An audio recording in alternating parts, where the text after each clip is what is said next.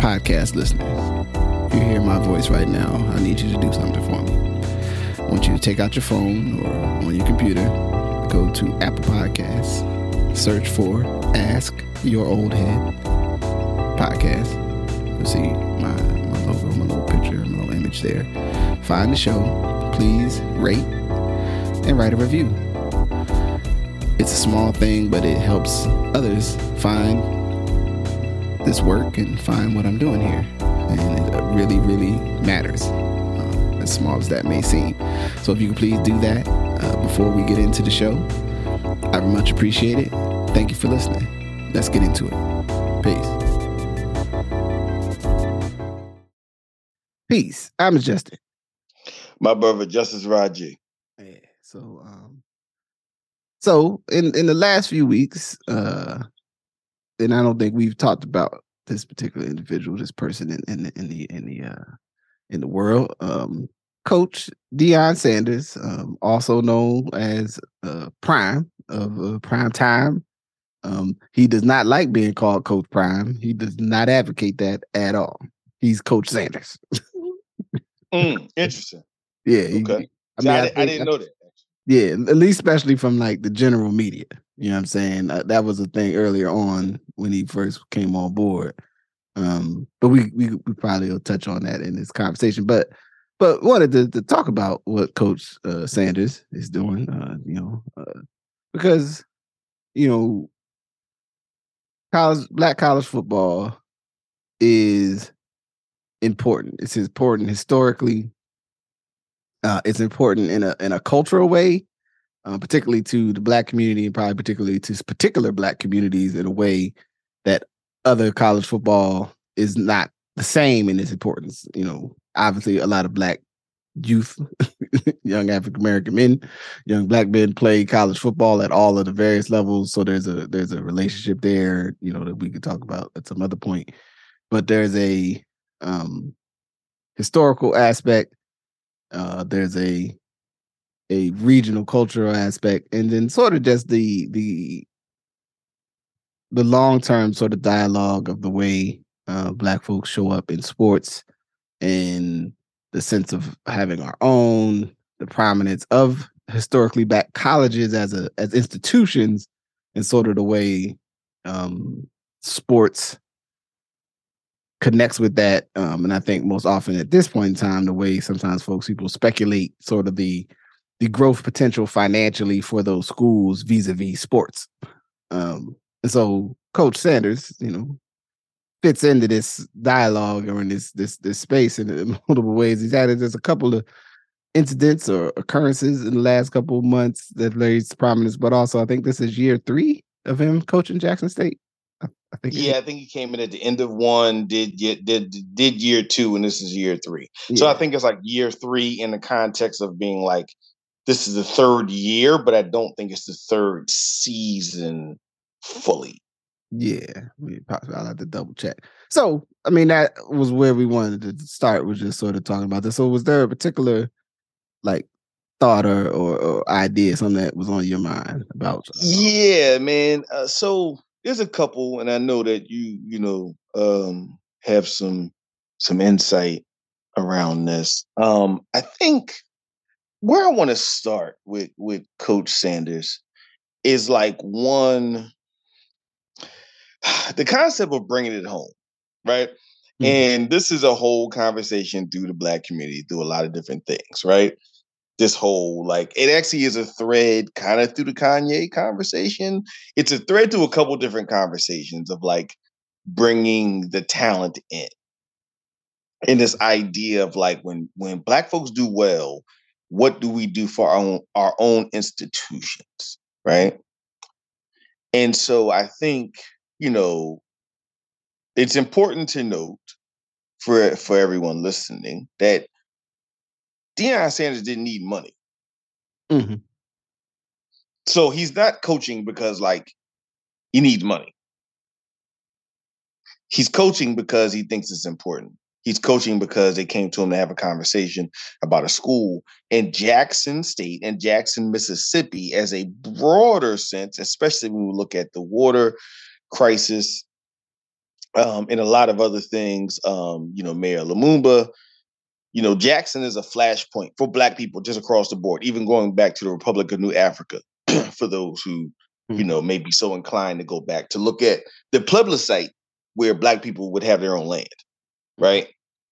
And Mississippi was clearly was like the capital of that. So there's a lot of history, right, to this conversation.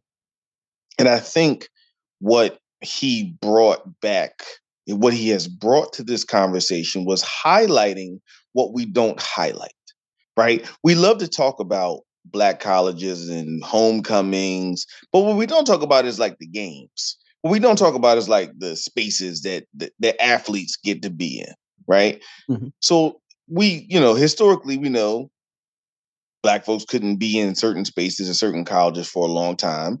And then we could. And then we started going to those places, right? We saw it in basketball, we saw it in football, uh, we saw it in a lot of sports, right? The one of the only sports that you still kind of see it black folks still being at HBCUs and in this context is track, right? Mhm. Um, but we also know that black people over HBCUs over index when it comes to producing engineers, over index when it comes to producing lawyers, over index when it comes to producing uh, folks in STEM, right? Just across the board. So I think it's important to note that again. But he's bringing a thing to these schools that have not been there because we have multiple generations of athletes who have gone to other schools, specifically in the South,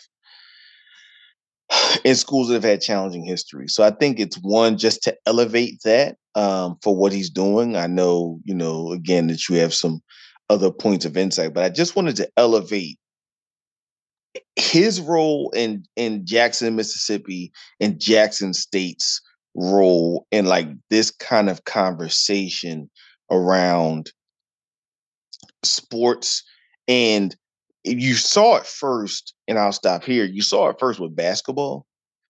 Um, you saw a couple folks like go to Howard and you know, so a couple uh, you know, blue chips. Basketball is like just like a little different for a lot of reasons. Mhm. Um, but in football, I think what we're seeing is a, a sea change in ways that I think is healthy for not just white folks to see, frankly, but for black people to see. Mhm. And again, like it goes back to school days, we watch the game, right? Like, and you know, like the homecoming game, but like, was everyone really there? Was it really good? Was it really a good game? Like, we're being honest. So I think that, like, you know, is bringing this to a point that's that's really important. Um, what what, are some of your takes? Well, the so I think there's the I think with HBCUs and football in a way that's different than basketball, there's potential to create a product. I mean, it's so weird to talk about people playing something, but that's I've, I've learned that there's a lot of things that we might think of as like it's a sport, it's an art, it's the it's a, it's a it's a type of music, and someone else thinks about it like product. and how does it position and what sells it and who wants Yeah, because when you're selling it? Yeah. So like I would say I I would venture to say that it's probably reasonable to argue that as a product, black college football has not been maximized even to like the audience who maybe would be most into it, right? To like track it and like go to the games and and uh go to absolutely. related to That. I mean, that was my point about like what we talk about when it comes to black college games. We think about homecomings or particular uh rivalries, right? Like those are the games people go to. Yeah. You know, and like the Bayou Classic is the only like black college game, which I think it still comes on. But even when we were, I mean, you know, the, the younger, you know, and every year uh, NBC would have it on, you know, Southern and Grambling. And it was, you know, it was for me, brother I like first time I saw. Like I, I knew about, I mean, we were old. We, Eddie Robinson was still coaching Grambling. we were young, so it was still like, oh, Eddie Robinson. Yeah, it's like the winningest coach in college football history, and he's been, you know, running the team since you know the '60s or something, like long time. And and Doug Williams and other like, you know, that there's a there was still the the the the the thread of the age, which you know now is much longer ago, but when we were young in the '80s, uh, going into the '90s, wasn't all that young of you know some of the best black college best football players that were black played at HBCUs because they couldn't play at the other places. um, Absolutely, and it was still not totally gone. It was definitely changed, but it wasn't totally over, right? Um, so like you know, and and it was enough of a you know, and I and I'm you know, I'm sure somebody's got a book about the Bayou Classic that I could find somewhere, so I'll look into that or at least an article because it was something I, I remember being young, being like, oh wow, that's like game with these two schools, and it like it's on, it's on you know on the big network on a Sunday, and like around you know the reason usually that one I think was like the weekend between Christmas and uh New Year's, you know, which again absolutely you remember because you off school and you're hanging out. and it's right. winter. You got you got time to watch it for time to watch a game, right? Yeah. It's winter in New Jersey. There's no reason to go outside if you don't have to. like, it's cold. Like I'm like, I ain't going out there. I'm go what's on TV. And um and y'all was bottom of small rivers though too, so you gotta keep in mind the Rancocas and y'all, y'all, y'all had them small rivers throwing through them towns, so it's, it's, a little, little different. Y'all had them creek like you know creeks and shit. Yeah, you know, it's moisture out there. It's chilly. You know what I'm saying? The breeze off the swamps. You know what I'm saying? Like the with the idea that like this was a you know a packaged thing that someone who didn't live in in the South, like you know, I, I could imagine the game has a larger social cachet in the region than it does, you know, on on the banks of the Delaware and but it still was something that was like, yo, I'll watch, I'll check this out. This looks cool. Like, let me see what they about to do here. You know what I'm saying? And so you ask the question if and, and speaking to the idea, like because like the subtext of the of sometimes, which may not always be fair to to the sports or to the athletes that are playing the sports, of like, can coach Sanders bring a level of attention that develop that makes uh almost makes the market better for the other schools too, right? Like so mm-hmm. Jackson State right, right. can get better, but then is it like, yo, Grambling, like some, you know, somebody that maybe has the means to be a big, bigger booster for Grambling goes, well, I don't want Jackson State to to show us up, right? Or or with with the various ways you can access media these days that the SWAC could get like some kind of ill you know what I'm saying, streaming based, you know, some you know, super super time sports. Uh, I mean, all these places do sometimes are being filmed by different uh production entities. But can that get to the level of attention that like the audience that could maybe most be into seeing all of the HBCUs that that do football playing each other? You know, maybe maybe it could grow, right? So there's that lane. But the other lane is that, you know, well, and you know, I I I don't know a lot about it, and I, I am sure that there's some uh, at least slippery things to say the least about you know Coach said is you know moving because because really this is almost a progression from him running high school right to um that centered on sort of high level athletes who were really good at football and I think other sports, but I know football was one of them. Then like coming there to play football and then like getting them to college, right? And so then like going to going into working in college is sort of a part of that kind of thread of progression. Um, and also I think for him, I think he legitimately likes coaching football. I don't think he's just like coaching football, you know, for, for shits and giggles, so to speak. I think, you know, he's he's he's, you know, Hall of Fame football player, one of the greatest football players in the history of, of footballing. And um, I think he definitely wanted to coach. And so you have this opportunity to kind of build on that and then kind of create something different and bring some attention to a place that um you know you, you could make the argument like why wouldn't why didn't when you was young why didn't you go to an HBCU because in 1980s you if you was Deion Sanders you went to Florida State like you didn't go if you you know you, you got to play against the best competition but also the highest uh, level of uh, exposure to get to to the NFL and support to get to the next level. Yeah.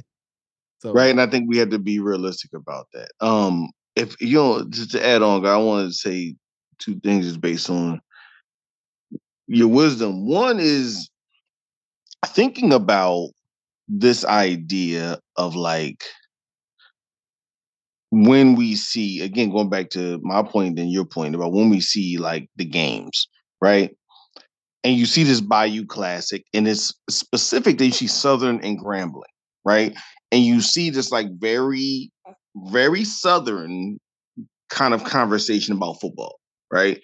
And it really might not have anything to do with the actual talent of the teams, frankly. It has to do with the fact that these teams have this history and culture, right? But I think everyone got comfortable with that to the point we weren't having the conversation about like who was coming to the teams. Mm-hmm. We were having a conversation about this is black college culture. So, you know, you find there's now the game in New York with Morehouse and Hampton. There's a game in, in Cleveland. There's like games now all over the country. Um, black college, you know, games, HBCU games. Um, but I think what Prime, what Coach Sanders did, to your point, thank you. What he did was say, let's shift this from we do it because of tradition and nostalgia to we do it because someone's looking to win a game. Mm-hmm, mm-hmm. And I think that there's a real shift there. And to do that shift there, it's not necessarily an arms race, because I don't want to frame it like that for one. If you were a child of the 80s, you remember the arms race. so, you know, and, and all they came with the arms race. But also, like, no, and is there an intrinsic benefit for athletes to go to the schools of people who understand them for them to matriculate graduate, and become part of a broader community. The research is in about the benefits and role of HBCUs across the board, right? That's not a debatable point. We don't have to debate that as we'll go into part two of this. Some stuff doesn't is not debatable. It's not debatable the role of the H, of, of historically black colleges, and universities in the black community. What is debatable is do those places when it comes to certain populations of athletes can they get access? And i think that is important for coach sanders to be here because it elevates that conversation. Mm-hmm. like it elevates the conversation of you know what can these young people do? And and for the young man that was supposed to go to florida state right which in the irony was where you know Deion went right? Mm-hmm. uh, Deion, you know coach sanders went. And for him to come and play with Coach Sanders and also with you know Shedeur Sanders, who is a you know real Heisman candidate. It brings the conversation of how can we bring attention to these places who have been serving so many people for so long that are just important places to invest in. And we've seen a lot of different investments in, you know, the mm. science science departments, we've seen in English departments, we've seen it in other stuff just post the murder of George Floyd, um, but not necessarily in some of the athletic uh, spaces that then now create the energy around athletes that want to come and you know not again not to go to the NFL because some of them will get the access but also being a part of a broader community which I think is really important about this. And I and and one thing I'll I'll say one more thing. I think you know Coach Sanders' perspective is really refreshing because it's easy for someone to be like, I'm going to stay at Jackson State forever, right? And everyone be like, see, that's a good brother there. He going to stay forever. And he's like, I don't know if I'm staying forever. Yeah. you got to have a real conversation when the other people call about what my next move is, not just for him because he's already good, but also for his staff. Yeah. Who, if he's underpaid, his staff is terribly underpaid. And this is an important part of the conversation. And it's not a knock to Jackson State more than it's a knock to any particular institution. If he makes a half a million dollars a year, I mean, he makes it up from doing whatever else he does.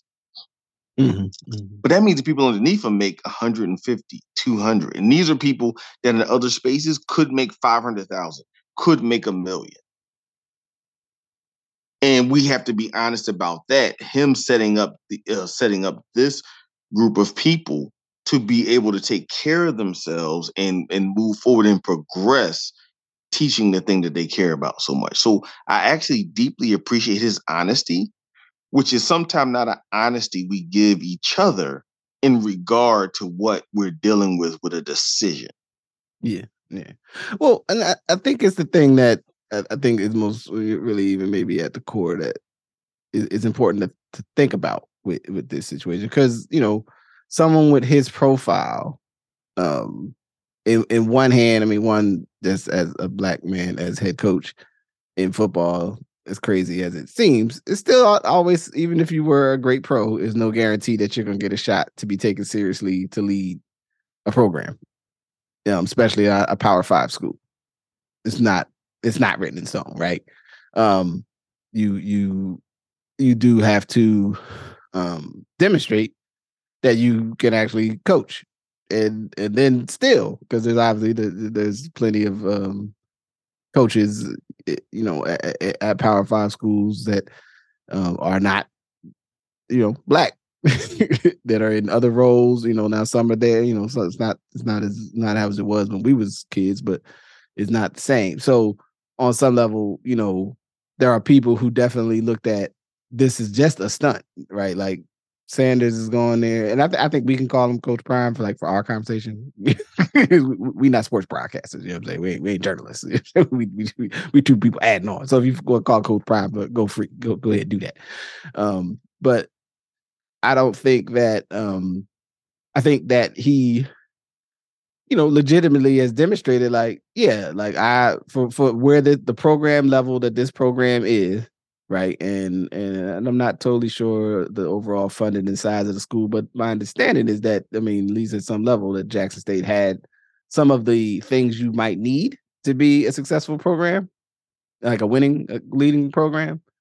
And then you know to to go like we well nah they like not only do they win they they be blowing the doors off sometimes not all the time right. right and right then there's especially given the other aspect that is central to college football, even with this where we're at in this wild, you know, open world of the beginning of the NIL uh aspect is is a it's a relationship space. A relationship and and then what is this next step going to do for for me as in the athlete and the family of the athlete so that that athlete either can you know, I, you know, I think at a minimum you should make sure they get out get out of college with the actual degree. But if they are someone who has that those uh, precursors that one would say, yeah, they're going to be uh, among the f- very small amount of folks who could probably play professional football and make millions of dollars, um, even if it's only a few million. Um, you need to have the relationships and the um, the charisma uh, the trust of the families and the other things to get those players to come to those bigger schools, um, even with their you know fantastic resources and giant gyms and fields and massage, physical therapy, like all the all the stuff. That stuff still isn't a guarantee that you know the best players or the players that you want will come to your school. Um, and the nor nor that they will actually get to the league. And I just right. want to say that, like, oh, I think it's important for us to remember that, like, you could have a young person that goes to a Power Five school and they're really, really, really good at football in the context of which you understand it, right, from what they've done. But that doesn't mean that they're going to be a professional football player for very long. Yeah, yeah. I mean, it's, it's more likely that they're not. but, eh, but again, the the small amount of folks who had that opportunity. So, like for him, it would be he would he would be being wildly disingenuous if he was like, nah, nah, nah, I'm just hitting it for the for the Jackson State of it all. You know what I'm saying? Like I ain't interested in anything else. You know, but I, I think it's in a weird way, it, it opens up the idea that these are also legitimate pathways to you know one's career a career development arc so to speak like yeah come to these schools be a part of the culture here while you're here you know do a great job you know build a great program and then if another opportunity is for you over there at some place that's you know bigger or has a larger profile or more funding, whatever, you know, go ahead and do that. Like, thanks for your contribution to the institution. Like, you know, there's a weird thing almost, I think, um, eh, I think it's uh, maybe it's a smaller community thing. Maybe it's black. I don't think it's just a black community thing. But like, if someone is really effective within an institution, in theory, if that institution is a skill set, there would maybe be re- it's not unreasonable for that person to, to have a time period where they serve and work in that institution and then they move on to another institution and like somebody else qualified already comes in and leads you know said institution because the whole idea of institution is it's not just the the one person's you know or one individual but is that that entity can continue to create that atmosphere right? It can continue to provide whatever it does um and the i think going back to that earlier part of talking about like how does this you know what is the potential what is the overall potential that can be brought into um sort of the world of hbcu sports?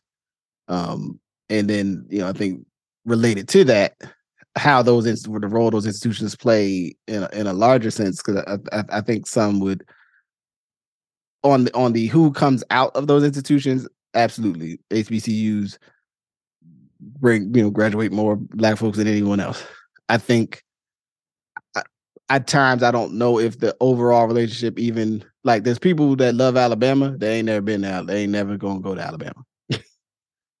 they ain't never gonna go, right? And that, that's a great point. That's a I don't know point. if that always happens with black colleges. Like, I mean, we definitely mm-hmm. had the moment in our youth from a style perspective, right, where you rock different sweatshirts and the do do do, and that's still a thing. But the sense of like you feel a part of one of these a part of a team that you ain't a part. No, I mean, listen, I think we need to call that shit out and call it what it is. You're a part of something you ain't a part of. Yeah. right? Like, you know, everyone you know and people know, you know, that know I'm a Duke fan, right? Like I'm a Duke basketball fan, full out. but I'm I'm I'm a Duke fan not just because whatever. I'm a Duke fan because I was on the campus because I had the benefit of you know family in Durham and going to the campus. Mm-hmm. And actually, and frankly, seeing black people and knowing black people that went to Duke in the 80s. Right and there's a history there. And so, and actually, there's a whole history around architecture and a black man from Philly who actually did the architecture at Duke. Yep. And was it was never talked about, right? But we have a lot of that. We have people who love the Lakers and have never been to a Laker game. right? Right. We got people who love all these teams who have never been to a thing. Um, but the idea of hey maybe you can love morgan state. And you don't you don't have to be an alumni of morgan state to love what morgan state represents right? And i think that's the to your point god I just wanted to add on that's the opportunity yeah. that he's creating. Like he's fostering this idea that you don't have to be alumni to support an hbcu Right. Like I mean, like the same way you people will be like irrationally like I always like that team's uniforms. I thought they were cool, and you ain't never been there. Like you do that. irrationally. like you ain't got that to do with that place. Like you, you, I love the way them blue socks look, man. Like it's cool. It looks cool. So now you, you know, um, and, and the other thing uh, I guess I want to say about about about about coach. I guess there are two things I want to touch on. I mean, I don't think there was a kerfuffle you know what I'm saying? And and in the height of black men having a disagreement in public between him and the coach. Yeah. Uh, yeah. I guess I think it's Eddie Robinson Jr. I'm not a But but he's not he's not like the son of he's Eddie Robinson, but he's not the son of Eddie Robinson. Yeah. Yeah, yeah. That's why I was like, like I don't think that's his actual son. No, he, he just happened to be had last name Robinson. right and and uh, you know it, it seems like whatever they, they, figured it out i think it was actually was a little bit i think last year they beat jackson state and this year coach you know they they you know they got the win back but they was also you know kind of trying to run the score up at the end and he took exception with that and aka stop the mud hole. Go ahead go ahead. as as as john harbaugh said about Stanford trying to score more points on USC when they was blown about about a decade or two ago. Not two, but definitely a decade ago. He's like, he's like, why'd you try to go for? Said, why'd you try to go for more? Because I couldn't go for fifty. He's like, look, I don't care. I want to destroy them. Come on, yeah, Harbaugh. Know, that that's a conversation for a different day. The Harbaughs are like a different breed of coaches. Uh, that that's a that's a conversation for a different time. They are a different group of brothers, man. You know, and I appreciate, you know, kind of like don't run the score up unnecessarily. But then I don't know, some point like, hey, I mean, stop me. don't, don't let me right up on you. Right. Like, listen, and this is gonna sound wild, but I'm gonna say it listen, if they try to run the score up and you punish somebody, fine. That's what they got for it. Yeah. And they should have known not to do it. But the, the, the fact of this idea of you just shouldn't do it, and I, I want to touch on the fact of that that kerfuffle they had in public, because it also talks about like the SWAC and the idea of, you know, the coach, uh, Coach Robinson saying you're not SWAC, which touches on this other I you know, conversation about authenticity in the black community, right? Mm-hmm. And we kind of, you know, when we have to have this conversation about authenticity and who's authentic, because that's really to me what it got to. Mm-hmm. mm-hmm. Coach Robinson was saying, You're not authentically us. But what makes you authentically us? Right? Is it, are you authentically us because you went to a black school? Like, do you have to be? Did you have to go to HBCU to be authentically a coach of a HBCU? Right. And I, I mm. would say you shouldn't have that. That I mean, that shouldn't be the case, but it, would be like them unwritten rules of the game. It, it's the unwritten rules of gatekeeping, right, around a lot of stuff, which again obscures the fact that in different ways, black folks have went to a lot of different places. Like it is it should not be lost on anyone that of the quote unquote divine nine, the alphas started at Cornell. Right. And the Kappa started at Indiana University. Right. Now, again, the rest of them all started at Howard, right? So it all gets obscured. except for no, pardon me, except for the iotas that started at uh at Morgan. I want to make sure I, I note that. Yeah. Um, and then Swing Phi Swing, and I think also that started at Morgan and uh, Groove Phi Groove and Swing Phi Swing, who also started because also sometimes we forget about those particular organizations. Mm-hmm. Um, you know, we're not gonna talk about Wine Psi Phi and you know Beta. we don't got, we want to go go so deep in the well. yeah, we're not gonna go so deep in the well. Go to Wine Psi Phi. Shout out to shout out to you know uh, the Grand Grape, as they call them. I, you know, that's you can do your own research about the Grand Grape.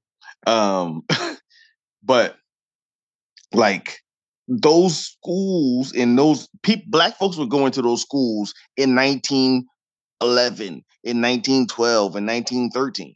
Mm-hmm. It doesn't make them less part of the black community. So it does get to a, a, a level of gatekeeping, right?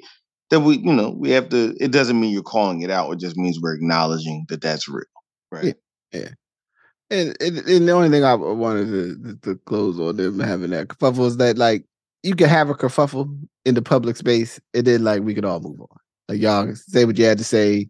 It don't have to be the end of the world. We don't got to like revisit it two, three weeks later. Like you know, and, and I guess we are in a sense, but we're not in a sense because we're not neither one was writing an email to the university like something has to be done about those two having an argument. Like, no, nothing has to be done. It's over. like it happened.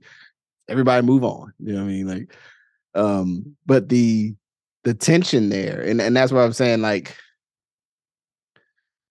for the one thing I, I can for folks who went to HBCUs and went to certain HBCUs for sure, there's a sense of ownership and pride and and and a, and a degree to a level of protection about those institutions um that is not saying it's, it's not unfounded it, it, it, i understand it but also from a like where will that institution go perspective like size scale like does it make space again for like the person who isn't who didn't get to go to that school to decide like this is my favorite school. I want to root for them and like go to their events and uh, learn about what they're ha- that's happening in there. And I know this is sometimes in this context of sports because nobody's like tracking in what the what the business department's doing uh, with research, at least not people that aren't involved in business already. But you know, if we could figure out a spectator way to be engaged with those aspects in a more public forum, I mean, I'm all for it. You know I mean, if, if it's if it's the quiz team or something, I don't know, like. But how do we, you know, how do we make space for other people to like have some admiration for these institutions and be connected to them um, while also you know you know trying to give honor to people who you know don't want it's almost uh, the sense of things being mixed diluted or tampered with because you ain't really go there. So you can't be you know coming you know even though you know i know i think I know a couple people especially that go to one or two different HBCUs like annual uh like homecoming events, and none of them went to to them schools, but they go to the events because they're you know a you know a whole bunch of older. Because you black and shit, man. Listen, man, you black and shit, man. Like yo, like you know what I'm saying? Because the reality of it is that some people's families went there. They again, like I, I acknowledge and support why mm-hmm. people want to be very intentional about uh you know what's happening but we we gotta op- we gotta open it up a little bit and i do think coach prime is creating a context for opening it up a little bit so yeah, yeah. so so props coach prime keep going you know what i'm saying keep going and if you decide i don't think he's gonna go to auburn that's the that's the the, the current like what if auburn i don't from what I know or heard about the, the nature of Auburn, I don't really know. I mean, anyway, I don't know if that's gonna happen. You know what I mean?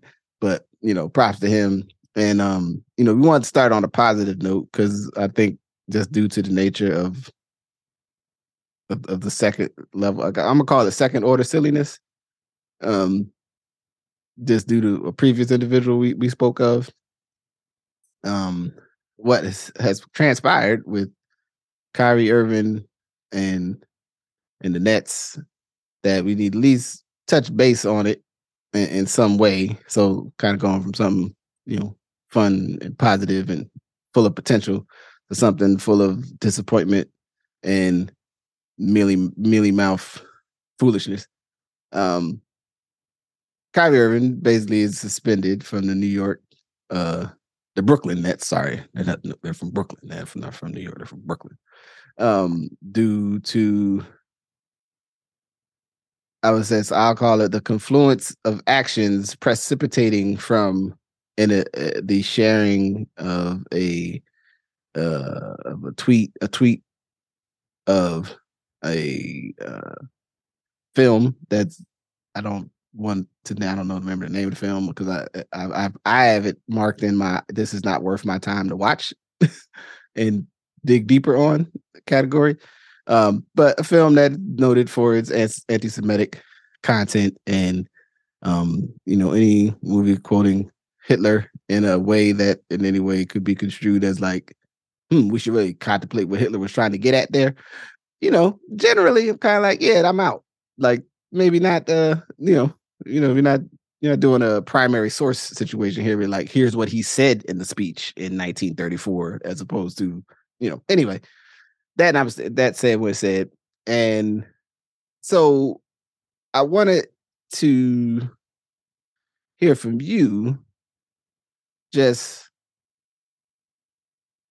what if what what can any of us uh, okay all right so listen positive All right. in this situation. Listen, there, there's very there's very few times where we we just we're going to go straight there. Yeah, I know. Listen, I I'll say it, and people can you know send me texts and DMs later about how you say it. There are two things I want to say. There are three things I want to say about this. First thing I want to say is we need to have a conversation about the challenge of the of the proximity of information in the black community.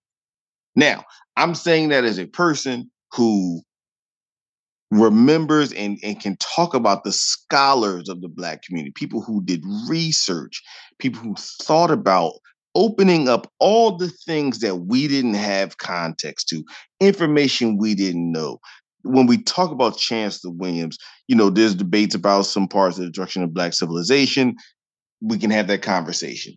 John Henrik Clarke, um, Reverend Ishakamusa Barashango. Like we can have, like we had scholars who Cheikh Anta Diop.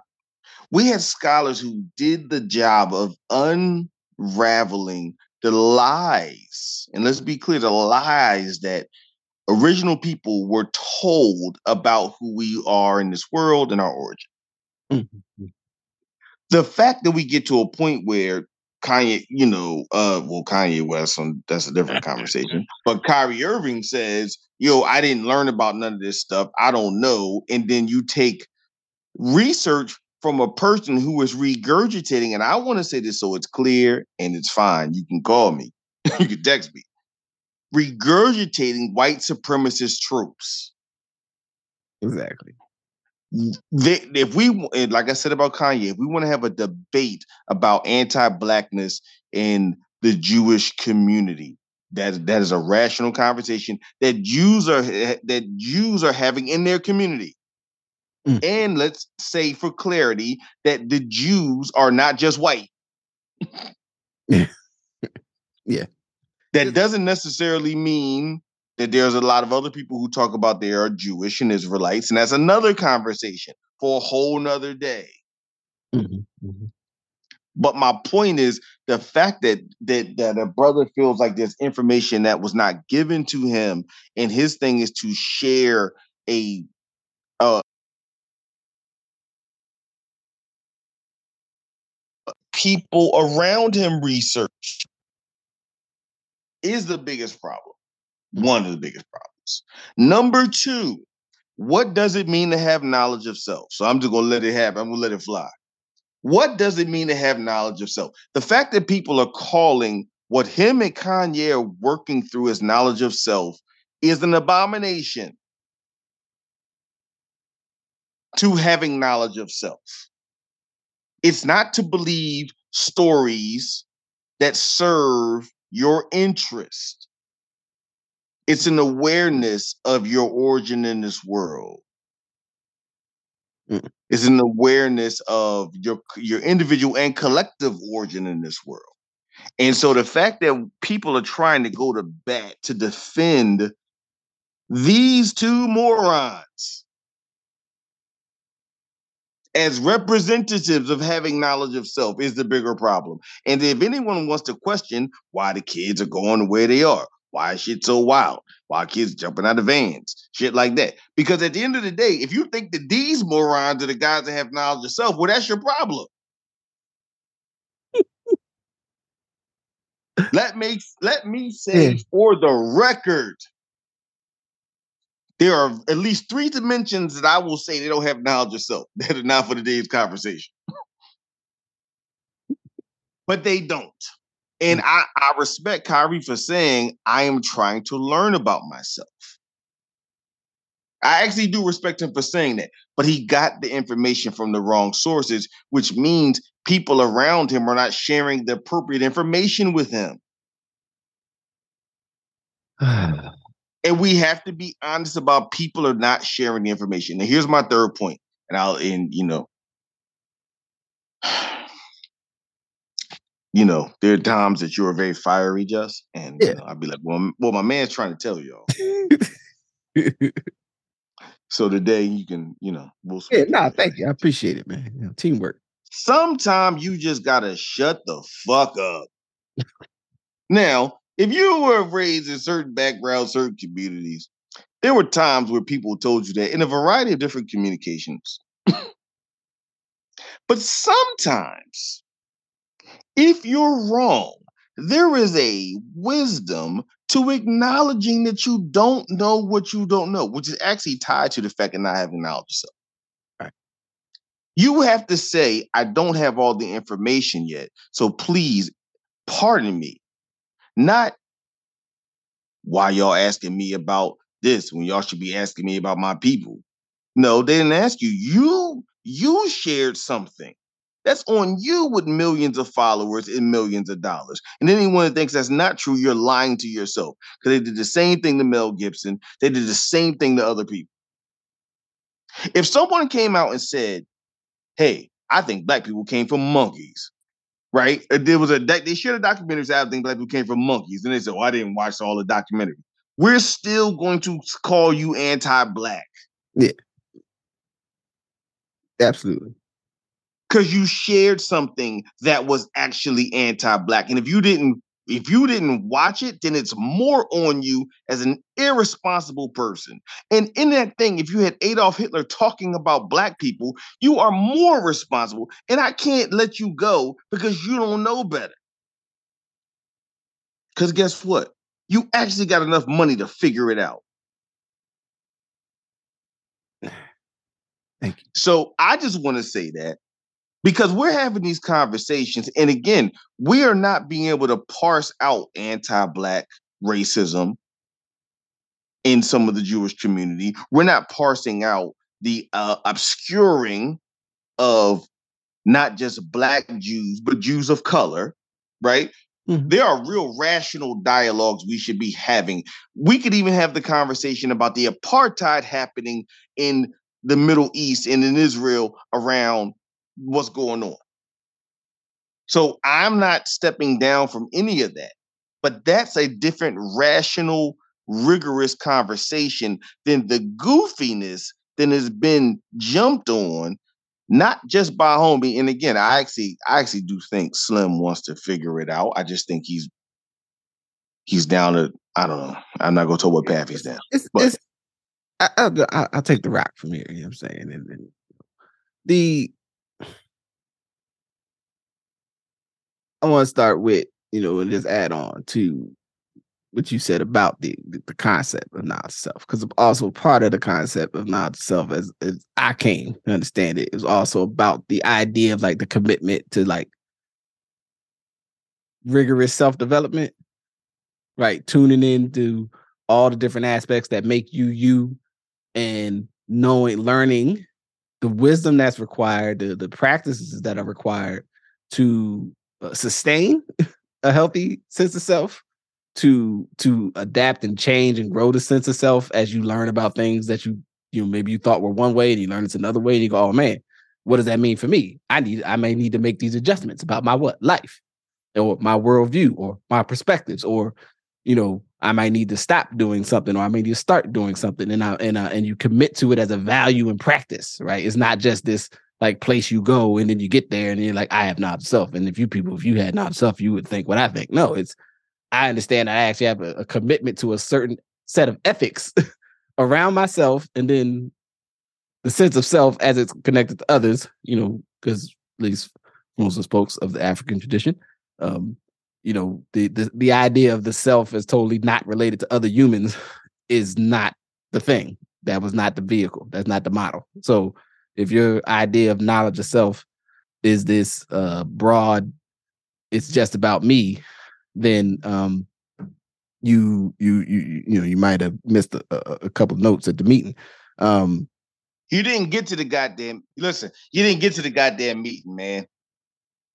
You didn't get to the meeting if you didn't know it's not just about you.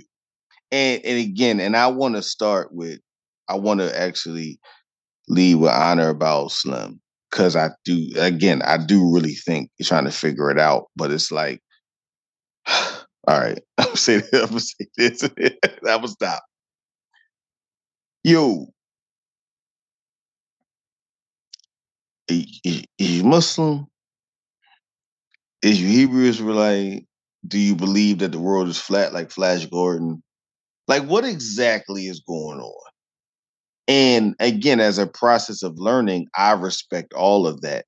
But as a process of when we're talking about people who are then defending the Black community versus defending their own, to your point about knowledge of self, are you defending the Black community or are you defending your perspective? Hmm. And I don't, you're not defending the Black community. Yeah, no one was defending you. No one was in jeopardy that that that sharing that video was going to help. Right? It's it's it's a it, this is the just the, the, the, the touchstone I want to say, and, and largely this to me like one. I think similar to what we said, in our conversation about yay. I can simultaneously go, yo, fam, you out of pocket, need to go sit down. And also be compassionate and empathetic that you get what you need to be healthy going forward. Right? These are not actually opposing things. But also I do have responsibility as as a reasonable person to go, fam, go sit down. Like, what are you doing?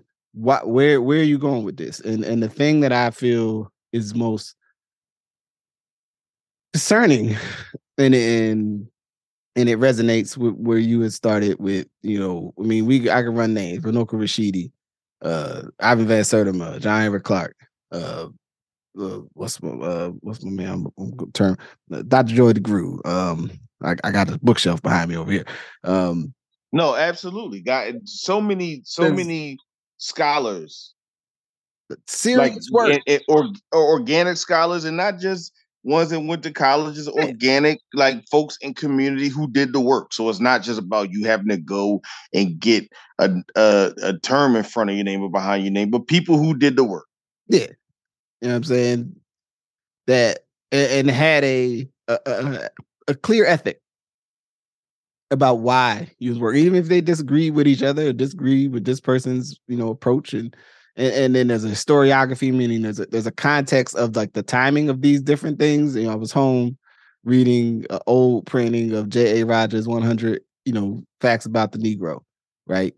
And there was a there there was a time in definitely my I guess our lifetime, definitely our grandparents' lifetime, um, our parents' lifetime, where like you just needed somebody to go and write like, yo, these are actual facts about black people. You know why? Because no one's telling you the truth about black people. Like you didn't like it's just facts. These just facts. These are factual things that have historical sources that go, wow, that in fact happened, or that person in fact did that thing. And it was a meaningful contribution to the larger collective of experience for someone to take the time to put that together and then make sure it got into the hands of what? Not just black folks, other folks. because you had a apparatus that was daily going, oh, not only these people worthless and dangerous and shiftless and lazy, they also have no history of ever being anything other than that. Right. Like I we we we we have a moment in this present where I feel in a way, you know, and I think maybe it's different in every different epoch, right? Maybe every different, you know, 10 to 15 year span, the nature of the way, you know, this thing that we're living in in terms of the human experience tries to reshape itself to maintain power in a certain orientation, that it changes the way that it then, you know, shapes information. But a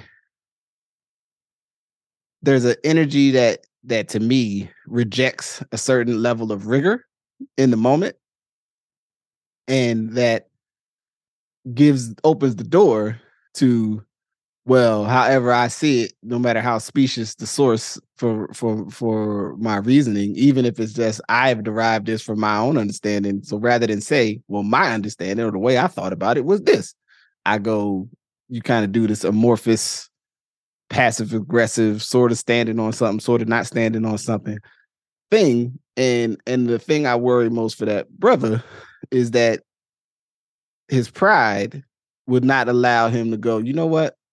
I have I have an idea. I thought something and I thought I was doing this and maybe I was wrong on that. I don't think I'm wrong about something I'm working on about me, but I understand I could have made an error, so I'm gonna fall back on like, you know, just I'm gonna fall back. I'm accept like, yo, I might have violated on that, and I'm gonna I'm gonna keep it. I'm gonna keep it a bean and, and step off for a second and, and, just focus on other things. And just you know and just say yeah that's it. I ain't gonna talk about it. I ain't gonna bring it up. I ain't gonna send no more crazy i ain't send no more links to no stuff right? I'm not gonna i'm gonna take a different approach in my own self-work right? But your pride and there's a certain aspect of our community goes don't don't don't bend in the face of pressure at any point even if you're wrong. And if we're going to move if, if if the idea of that is to bring into creation some other some new way of being i i i, I challenge those who think that that's the way to go to make sure you you know so you want to recreate a world where when someone is wrong as long as they're strong it's all right because they're being a strong brother and standing up for our community. And it goes to again a very misplaced idea of what it means to stand up for us. I don't doubt that he's standing up for himself. I don't doubt that he is that that he is sincere in his intent. Right? Actually, a little different than frankly Kanye West. Oh yeah, definitely. Yeah. I don't doubt that that that you know Kyrie Irving gets sincere in what he's trying to learn. But the point is just be like, yo, if somebody has some crazy shit in a documentary that just wasn't true, just be like, yo, what you just saw wasn't true. And I shouldn't have shared information that is not true just because it had an intent that I thought made sense. Because that is not rigorous to your point. Yeah. Right? It is not rigorous to do that. And having knowledge of self doesn't mean that you share things that are not rigorous. Or if it's not rigorous, you say, hey, I want to be clear with you. This is not rigorous. This is an idea projected in order to kind of like uh you know talk about a broader concept right? We know everybody that was from africa did not descend from kings and queens. But we also know why we shared that. We know why we all had the budweiser uh you know what's the names in our in our houses. Yeah. Because it was used to reinforce the idea again with the context of white supremacy and racism that we were not nothing, that we were great. So then you get to the context of one day acknowledging, yeah, we all weren't kings and queens, but I still need to see Hannibal in my house, right? Yeah. Cool. That's different than some shit that killed six million people didn't happen. Yeah. Yeah. Those are two different things. And I just and I will stop here. You should never want to use Adolf Hitler as a source. It just stop. Like if you if you working on something, everybody that's listening, if you're working on something and you're about to like do a Hitler quote as some kind of exemplary of like explaining something, like a not like a I'm doing a prior I'm writing a paper about something and I need to reference the exact thing said in a speech to connect to this other thing, but like you're going like, yeah, like he might have been he might have been on to something. If if that's what you're thinking, just stop. Just stop what you're doing. Put the paper down, put your computer down, take a walk, call a good friend and ask them. matter of fact, maybe don't call a good friend. Call, shoot, call, email me on the Twitter machine or something because you're That's probably right. going down the wrong path and you may not have no friends around to go like, nah, you know, and then everybody, please, eh, please don't tell me you're a free thinker. Just stop. Because I want because I want to be clear so everyone understands. If you think if you are black, brown, yellow, so it means African, indigenous, Latinx, Latino, Latin, Latina, Latinx, depending on how you arrive with that, mm-hmm. Asian, or any variation thereof you would have been murdered by the same person you want to quote. Yep. Without so, doubt. without a doubt, like that's not a debate. Eat Uroma, you know, the, the you know, I use the appropriate name, not the name that's been used. You would have been murdered. So this idea that you can share this information, you can share halfway okay information is not okay. And it's not okay for black folks because black folks, we created a space where it was not okay to share not not rigorous information. And a lot of people spend a lot of time making sure that people had information that was actually correct. Yeah. And I and I'll just close this these my thoughts on this with just the idea, just reaffirm for folks. Your intentions are not covered for the harm caused by your actions.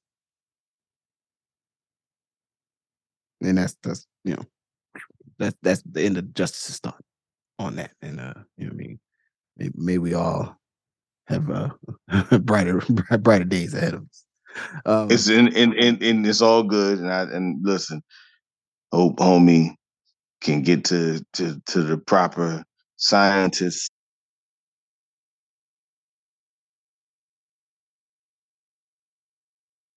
Make sure that we don't confuse the drama in the structural racism with like not being right and exact, which right now I think is being conflated. Indeed. Indeed. So no, no more to say about that. Yeah. So um as a as an exit, so as not to to leave the evening uh just uh, rummaging about about you know said things that are sad and and disappointing. Um, think, you know, maybe, maybe just a lighter note. Um, got a song or a music note, something that you've been finding in, in, engaging or entertaining that you want to leave the lead audience with? Yeah, you know, you know, it's funny. So I was listening to one of like, you know, the algorithm be creating like these uh soundtracks for you. And mm-hmm. I was listening to like, you know, Con Funk and all this kind of stuff earlier, right? Like, and I was, you know, one of the things that I've been thinking is that, you know, in the kind of music space, because of one, this conflation of rap with R and B, we're getting a whole bunch of people who are like uh Azania and Maurice call it cron not crooning, but croning. croning. like croning, like people who are doing some variation of like rapping and singing at the same time, which, you know, if you think about it, it's funny. We look at like uh Candy like Candyman and like Domino in the 90s mm-hmm. and like, you know, Dirty Rotten Scoundrels and Hill House Scratch. Like, the hell is this? Next thing you know, 30 years later, we're still doing it. Um, but I'm gonna use a British artist um, that I think sometimes folks from other countries preserve elements of our music in America differently than we do because we're often like, okay, what's the next thing? And they're not always saying what's the next thing. They're acknowledging the music that we created. Um, and her name is Yazmin Lacey. Um, it's an it's an R and B artist. Uh, you know, from from London. Um, the album that I listen to a lot are two albums. Uh, when the Sun Dips 90 Degrees from 2018, and there's an album called Morning Matters. Um, that's more recent from 2020. Um, so I would share that. Um, just again, thinking about the idea of like R and B and in a more like jazz inflected singing inflected R and B, where a lot of the R and B males and female singers that we listen to today, voices have a you know. Let's be charitable and say they are somewhat constricted in regard to their reach and mm-hmm. um but Yazmin Lacey is a really strong artist who I would I would suggest folks listen to on Spotify, Bandcamp, uh, Apple Music, wherever you kind of find music. And you know, if you can support via merch and stuff when she comes to America, it uh, I think you'll you'll be uh, you'll be happy you did it. Sort Yeah, no, check it out. I think I've heard that name before. Sounds like something I've heard. So I'll double check. Might be one of the songs that my daughter has played for me over one of the times. Thank you for sharing.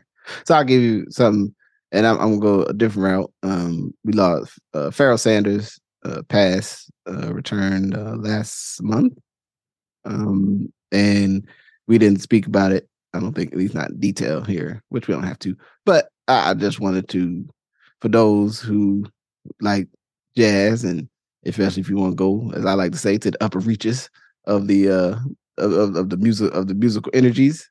Um, I've been listening to uh, wisdom through music, which maybe some of us, you know, some of us might need to tap in. You need to tap into that concept. Um, so it's a beautiful album. There's a closing song on there, "Selflessness," that um, you know, some of us could uh could use be reacquainted with that idea, um, as well as a couple other, you know, you know, really beautiful songs, and and and for those who, you know, I mean, I know you understand when I say like when uh Pharoah Sanders go up to the to the upper atmosphere. Gets, oh, up to the upper upper floors, hell yeah. Upper floor where you get a little like he goes up the upper floors, but it's not like ten minute long upper floors. You know what I mean? It's like a lot of like it's only two or three minutes, and then you come back in. You know what I'm saying? So it won't. It ain't a. Uh, the creator has a master plan type situation for those that ain't ready for that. You, know you ain't ready yeah. for that.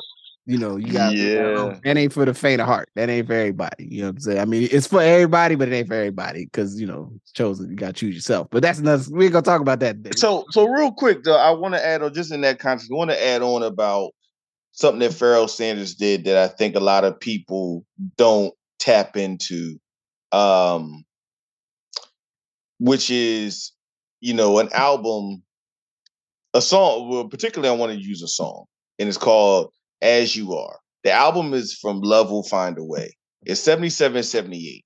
Really interesting context to this. So Pharoah Sanders did, it, you know, played with Coltrane, played with Alice Coltrane, did Thembi, did the stuff that Just is talking about. I mean, just really just took jazz to another place. Spiritual, eh, eh, what some people call spiritual jazz, which really I would argue is jazz mixed with the the the history and and soul of the blues, right? And returning back to that with just different places where, they would go technically.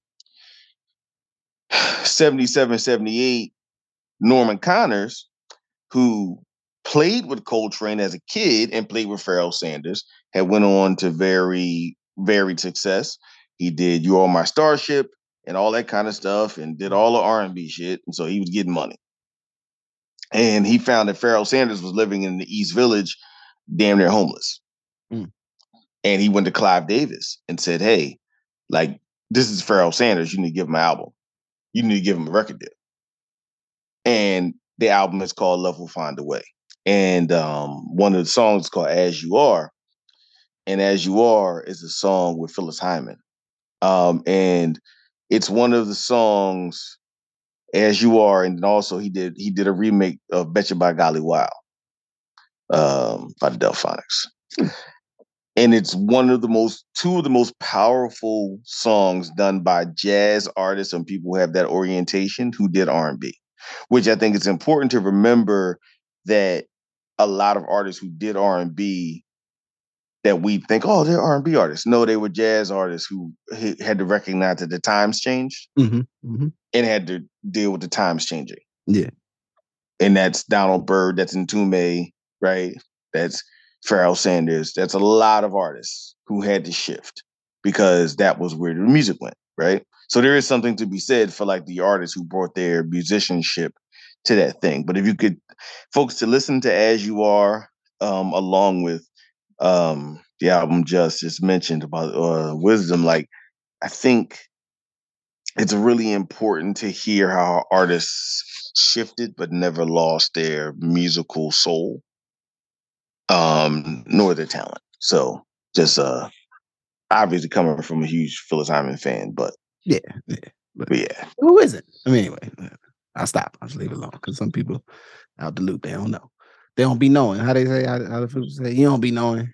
Something like They that. don't be knowing. They don't be knowing. There it is. So, word up. Well, appreciate you guys. Um, with that, I mean, I think that's a good place for the I think we said a lot today. yeah. You know, what I mean, anybody got an issue, feel free to send me a message. I may or may You can say it with your chest, Right. actually. Fuck it. You, listen. pull up. That's it. When they pull up, Yeah, we teach the truth, man. Yeah, Just, listen, man. I bring out the coffee cups and the chairs so we could we could chop it up. I mean, we, Yeah. ain't Rap, do no silly stuff. rap a taste. Yeah. I mean, all right. So with that, I'll say peace. Peace. Thank you for listening to Good Brothers. Thank you to my good brother, uh, Majestic. Uh, this podcast is a part of the Ask Your Oldhead podcast, and we bring these conversations to you do to me. I'm the producer and the sole creator uh, of this, you know, particular vehicle of content and conversation. Um, if you want to support the podcast, number one thing you can do is listen, share the podcast with others. Um, but you can also uh, rate, subscribe wherever you listen to make it easier for others to find what we're doing. Uh, also, you know, you can contribute financially, either by becoming a patron on Patreon of me, Justice Rajee. Just search it and sign up. Also, uh, although not often used, still active. You can go to the Etsy shop buy a mug or a sweatshirt, you know, whatever have you, and um, you know, support the work, support the podcast, support the future conversation. Um, it's been quite a year, but letting you know now, um, in 2023, my individual interviews are coming back. Portraits coming back. Um, and some other things uh, that you hopefully will see um, even before this next weekend um, in terms of just um, more conversation, more discussion, more adding on uh, from my particular perspective uh, slice life. So um, thank you for listening again, and uh, you know do your thing. Also, I know today is the day after election day, so you know I mean. Whatever the outcome, wherever you landed in the political spectrum, you know what I mean. Take the best part for yourself and make good decisions with what happens next. All right, with that, I say peace.